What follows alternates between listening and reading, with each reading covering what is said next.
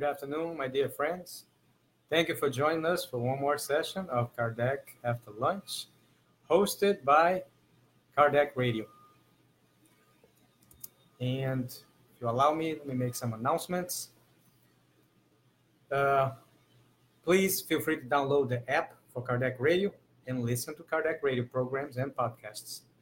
Feel free to send questions to Kardec Radio's Twitter account and remember that all of this work is done by volunteers, but there are costs associated with web and app hosting, along with broadcast and publishing. So if you're able to, please be kind and donate so this work of love may continue for many years to come. God bless.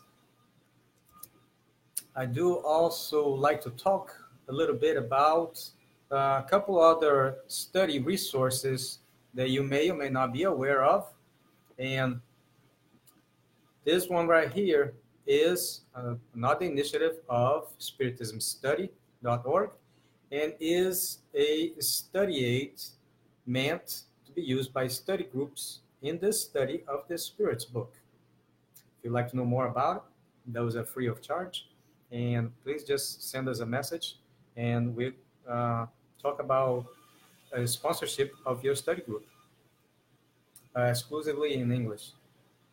Uh, another resource that was recently published by the United States Spiritist Federation is this graphic novel, Kardec and the Spirits. And this is the first volume, but it takes the graphic novel approach and it combines a bit of the biography of Kardec with lessons or questions from the Spirits book. And I I found it very, very informative and a very nice addition to our role, uh, sorry, or a collection of resources that we can use to approach different age groups in the teaching of Spiritism. But as it is customary, uh, our weekly program on Kardec Radio, we're going to be reading from the Medium's book. And it's a reading and commentary, so feel free to interact with us through our messages. If you would not like your comments or suggestion to be uh, visible, to be public, feel free to send us, you know, drop us a message directly afterwards. So if you happen to have this specific edition of the book, you can open up on page 76. We are reading chapter 4, the theories behind uh, no, sorry, theories that were devised to explain the phenomena uh, that were happening uh, during the middle of the 18th century, sorry, 19th century in uh, Europe. Thank you, Gadio Medeiros and Armin Heyman Jr. for your support. I appreciate it.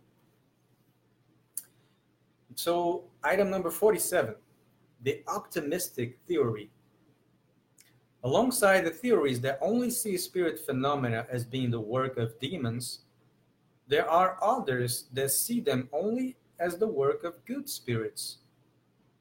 Such theories start from the principle that, being released from matter, the soul is now free of any kind of veil and must therefore be possessed of supreme knowledge and wisdom. However, this blind confidence in the absolute superiority of the beings of the invisible world has been a source of numerous deceptions for many people. At their own expense, they have had to learn to distrust certain spirits, just as they have learned to distrust certain individuals. So, although it's a very short paragraph, it's very important for us to pay attention to this his spirits and nothing else than um, the spirits of those we used to know, not all of them, of course, we can't know everybody, but those who were alive in body and now the spirits outside of the body, right? So, if the person, whoever he or she may be, was not of a high level of intellect or morality uh, in life with the transition you know to death no sorry the transition to the spiritual world he or she will not become enlightened. He or she will not gain the recompense of the efforts that he or she did not accrue. Right?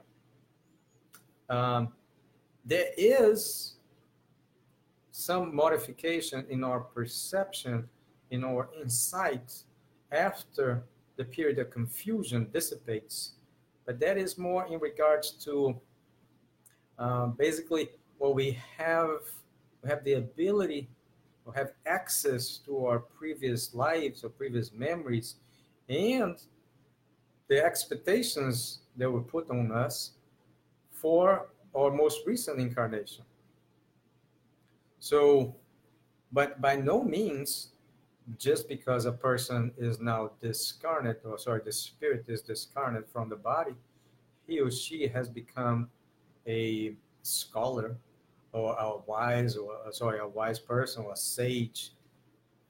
Um, so, just as we will not trust everyone we meet in the street for the first time, let's say, we also have to be careful when receiving message from spirits who we cannot ascertain um, their identity by means of um, certifiable facts or personal known uh, truths about that spirit, right?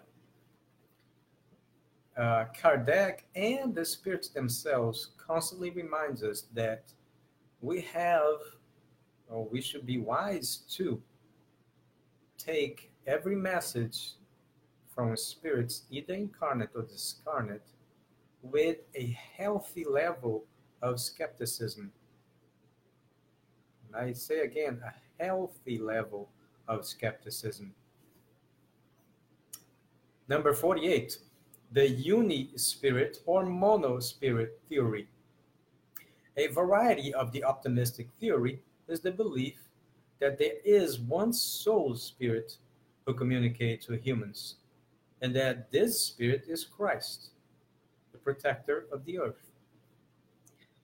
However, when communications are of the lowest triviality, of a revolting grossness, full of malevolence and malice, it will be impious and profane to suppose that they could have emanated from the spirit of goodness par, par excellence. Right? That would make no sense. And believe me, just as it happened during those times, nowadays, um, messages from the spirits could be of various natures, uh, various different topics, and the spirits who communicate themselves, they could also be of very different um, degrees of elevation or advancement. Continue. If those who believe in this theory have received only impeccable communications, we could possibly accept their illusion. But most of them declare that they have received extremely evil communications. Trying to explain them away as a test to which the spirit of goodness has submitted them by dictating absurdities to them. Makes no sense, really. Thus, while some attribute all communications to the devil, who is able to make good statements in order to tempt them, others believe that Jesus is the only one who manifests himself, but that the, but that he can make evil statements in order to test them. So, uh, two theories of exclusivity, uh, sorry, exclusivity have came up, have come up during that time. One attributed all communications to the devil, and the other attribute all communications to Jesus. However, it was easily verifiable that there have been communications of both extremes of uh, morality or intellect uh, or so how could you how could you use any of those extremes to explain the phenomena in all its uh, nuances? You can't.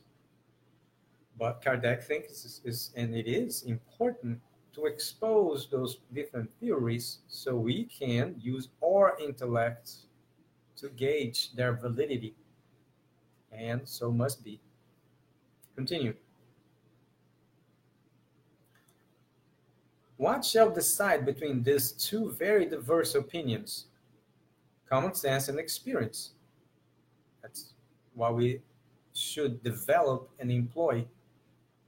We cite experience because it is impossible for those who adopt such exclusive ideas to have sufficiently verified everything.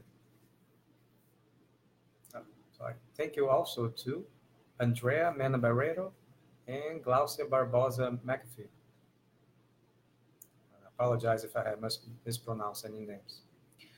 Um, continue. When we confront them with cases of identification that attest to the presence of relatives, friends, or acquaintances through written, visual, or other means of communication, they respond that it is always the same spirit, the devil, according to some, or Christ according to others, who assumes all forms. But they give no reason as to why other spirits cannot communicate, or why the spirit of truth would come to fool us under false pretenses, sorry, or false appearances, in order to deceive a poor mother by pretending to be the child whom she is mourning. Right? Reason refuses to admit that the holiest of all spirits will come to put on such a dark comedy act. Right? That does not, does not make any sense. Furthermore, doesn't denying the possibility of any other form of communication take from Spiritism its kindest characteristic, the consoling of the afflicted? Right? It would make no sense. And that is in, indeed part of the consolation, the promised consolation. Thank you also, Ivana Santos, for your support. Um, we would simply state that such a theory is irrational and cannot endure a serious examination. Now, he actually uh, gave perhaps three times as many lines on this theory as the other one, which is the optimistic. Uh, but as I mentioned before, there are many uh, parts of the written uh, doctrine, the basic books, who are perhaps commonly skipped or not studied, and they are very, very, very important for our um, or development.